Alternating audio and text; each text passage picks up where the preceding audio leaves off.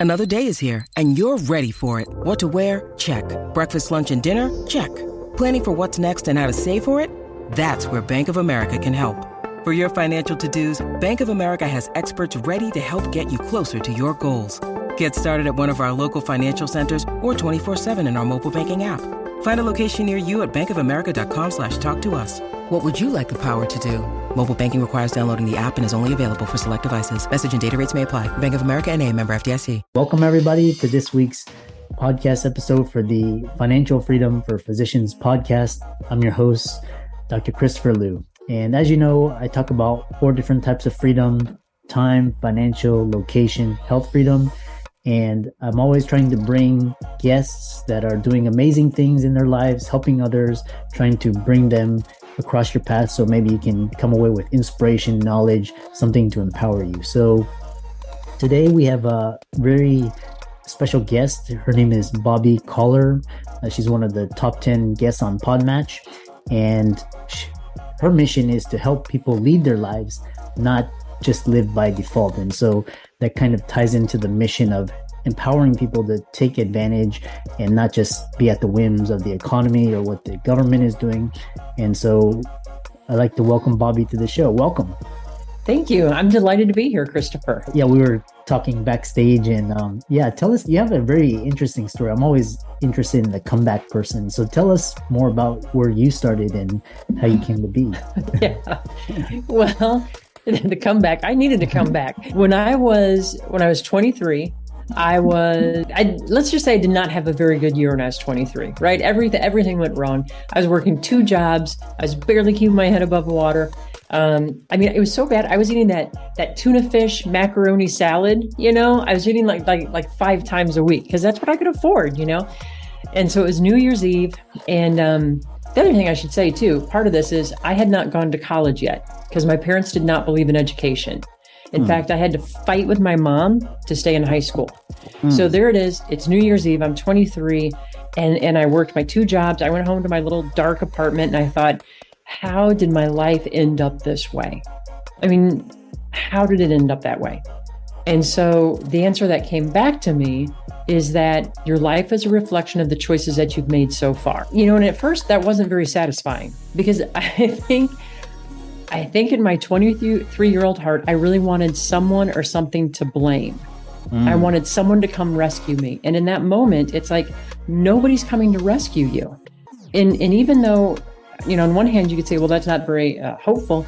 On the other hand, I thought it's super hopeful, right? Because that means I can do that for myself. I don't have to wait for someone else. I don't have to wait for, you know, to be rescued. I can do that for myself. And I really thought, well, hey, if it's true, my life is a reflection of the choices that I've made so far. If I learn how to make better choices, I can get a better result. And that that's what kind of started started me on this path. I mean, I started studying self leadership. I started studying uh, communication. I started studying what we now know of as emotional intelligence. We didn't call it that back then, but that's what it was. And, you know, eventually it led me to make some big changes. I, I, put myself through college. I went on to get my master's degree. I paid for it all myself. And and it just set me on the path of this is how I want to help others because I think too often we live that default life, you know, and it doesn't have to be that way. We can we can create we can create something more for ourselves. Yeah. It's very it's very powerful because um once you realize that um so the reason why I love entrepreneurship is because everything is in your hands. You know, you're yeah.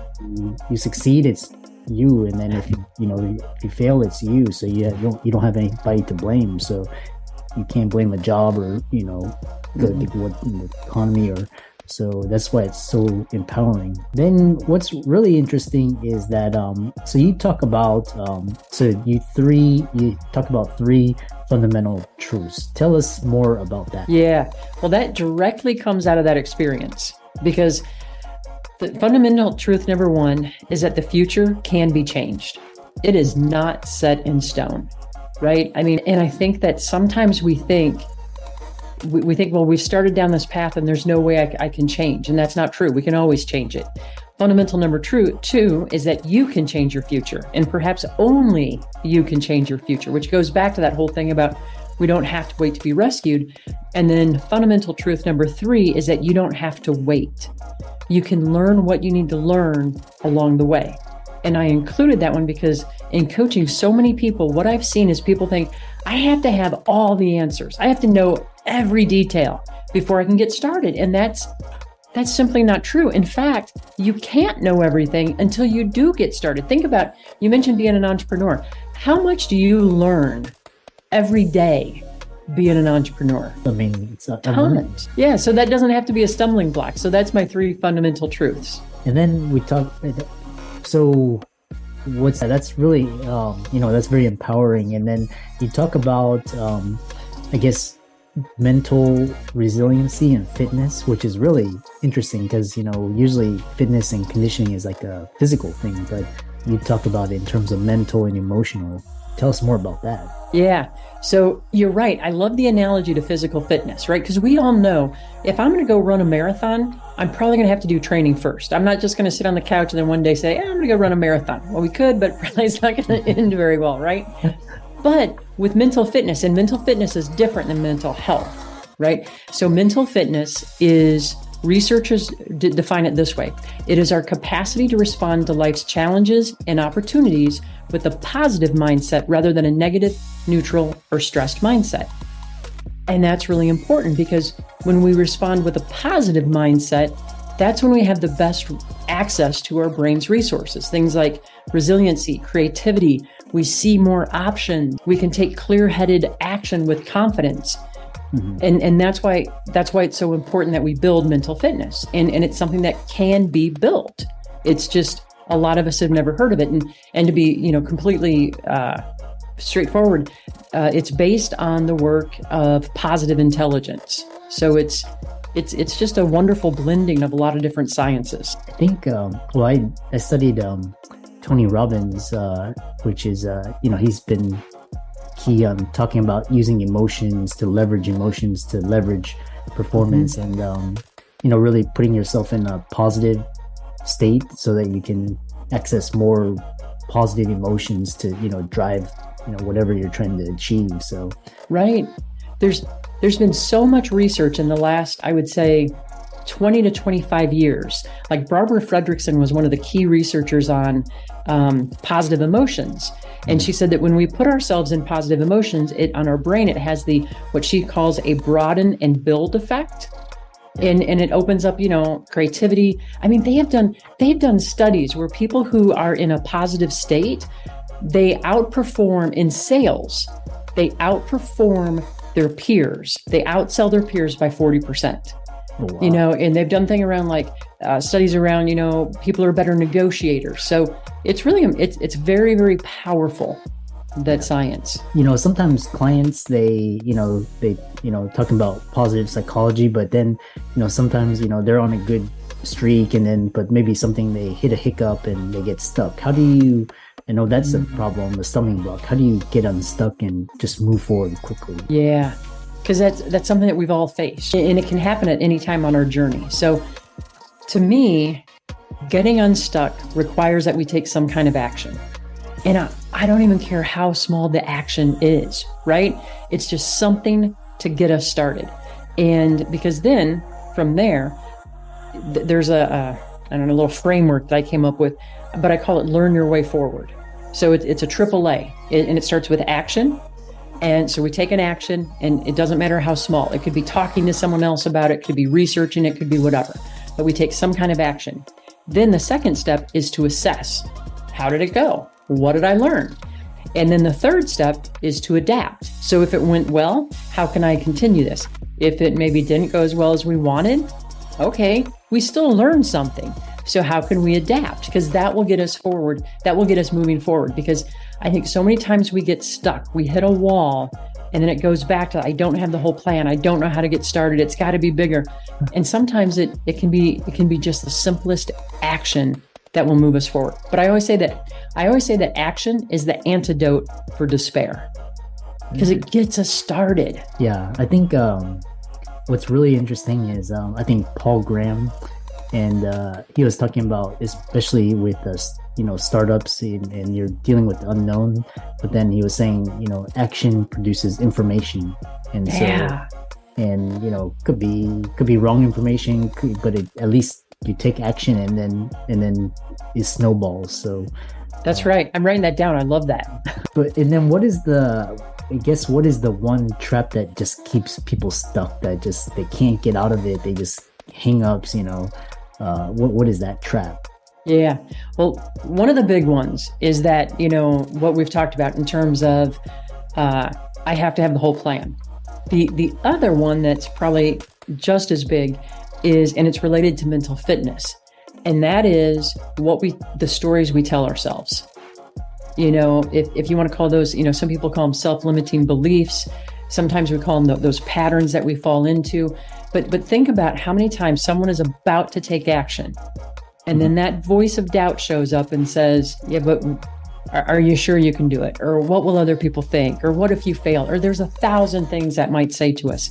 So getting comfortable with, you know, what what those patterns are for us, because yeah. th- those keep us stuck. They keep us exactly where we are. Yeah, that's interesting. The stories and then having a plan. Then uh, also, um, what's interesting is um, when you talk about um, so getting unstuck and a lot of people get hung up on failure because they think, oh. okay, failure, you know, I failed. And, uh, but tell us why failing is a great thing. Because I think it goes to the quote you said earlier, right? Failing almost always produces information.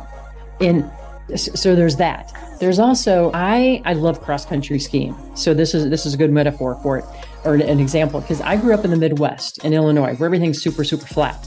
Mm-hmm. And then we moved to Colorado to 9,000 feet. So we're way up high in the Rocky Mountains. We're right outside Rocky Mountain National Park. So nothing's flat there. And I remember the first time I saw some of these hills, I was terrified. I'm like, I'm not going to ski down that. You're nuts. I'm going to fall, you know? Yeah. But, but, but when I ski down those hills, even if I fall, I learn something right? Because I learned, oh, you know what, here, you know, my technique was wrong or whatever it might be. So, so it, it helps me learn. But the other great thing about failure is that it expands my comfort zone, right? Hmm. Because think about it. If the worst thing that I think is going to happen is I'm going to fall and then I fall and I survive, it's not so scary anymore. So it, it makes it easier to, to take on the next challenge, yeah. you know, and one of the things I had a ski instructor tell me, and he's a he's a former competitive cross country skier. And he said, anytime you're trying something new, we can't let the fear of failure or just fear in general get in our way. And he said, so don't try it once, don't try it twice, a minimum three times. And I'm like, why? And he said, the first time is to prove it to yourself that you can do that thing. The second time is to kind of bring some normalcy, like, okay, it wasn't a fluke that I made it down the hill. The third time is is that's that's the that's the earliest time when you can start to evaluate did I like that experience?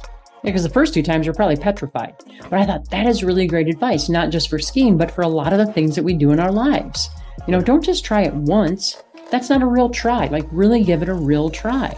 Yeah. Like like putting yourself out there, making yourself vulnerable, um, just going all in, you know, even if you fail, um, you know, yeah. not de- being dependent on, you know, what happens, um, being, you yeah. know, so. just because you're going to learn, right? I mean, you're going to learn, and learning is never failure. Yeah, exactly. So you brought up an interesting point was, uh, you know, the worst that could happen. And what's really interesting is, you know, these days um, we hear about the great resignation and great reshuffle.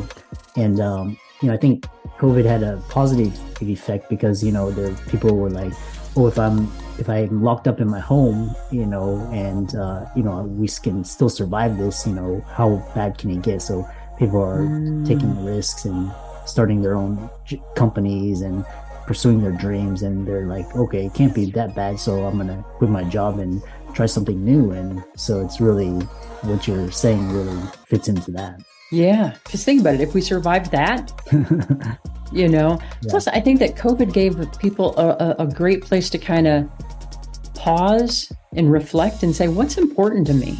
Yeah, and I think that's a good thing. Yeah, out of uh, out of uh, out of turmoil comes um comes uh, beauty and be- beauty from ashes. So that's right. Yeah. Uh, this has been a really fascinating conversation. Um, so, you know, we'll, I'll conclude with this kind of um, uh, this uh, this final question was, um, you know, we talked about some of the key events in your life that set you on this path, um, and uh, looks like you know you had uh, when the um, when the doctor told you you had a three percent chance of a full recovery. Tell us about that and kind of close it out there. Yeah, so that was that was back in 2003.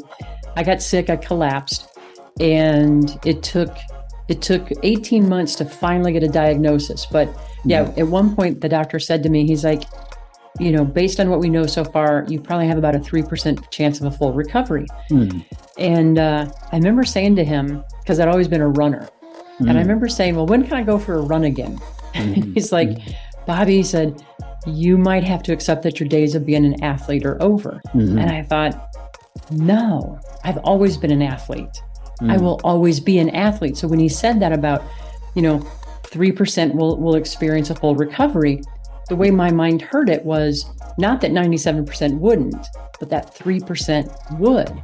So I thought, well, then I have to learn what those 3% did, you know, or I have to find, I have to find a doctor who can help me. And eventually I did. She's like, I've seen this before. She said, it's not going to be a fast recovery. It will take at least two years. Mm. But she said, you can recover. Mm. And it was extremely powerful. And it taught me, man, did that teach me a lot about myself. When you go through that kind of, when you go through that kind of challenge, you're really introduced to who you really are. Oh, yeah. Yeah. It sort of strips through everything and just lays everything out there. And that's, uh, you know, and I know a lot of people are inspired by your story. Um, I know you do a lot of coaching, and a lot of my um, audience are um, women executives, entrepreneurs. How can they how can they follow you, contact you, follow you on social media, and work with you? Yeah, thank you for asking. So, uh, I have my website. It's just www.bobbikahler.com. And then on LinkedIn, I'm very active on LinkedIn. I do quite a bit of posting there. Um, I try to share at least three times a week because I always want to have content around how can we get unstuck, how can we create new options for ourselves, and how can we move forward faster. Mm-hmm. And uh, so those are the best ways. And then, of course, I have a podcast as well. If someone wants to check it out, that'd be terrific. And uh, it's just unyielded, thriving no matter what. Excellent. Yeah. And for thanks for sharing all that. And for all the audience out there, um, all of Bobbi's resources will be in the links and show notes. And thanks so much for uh, such a insightful conversation about mental fitness and resiliency and just thriving under any situation. So um, we look forward to hearing about your success and uh, we'll leave it at that. Thank you.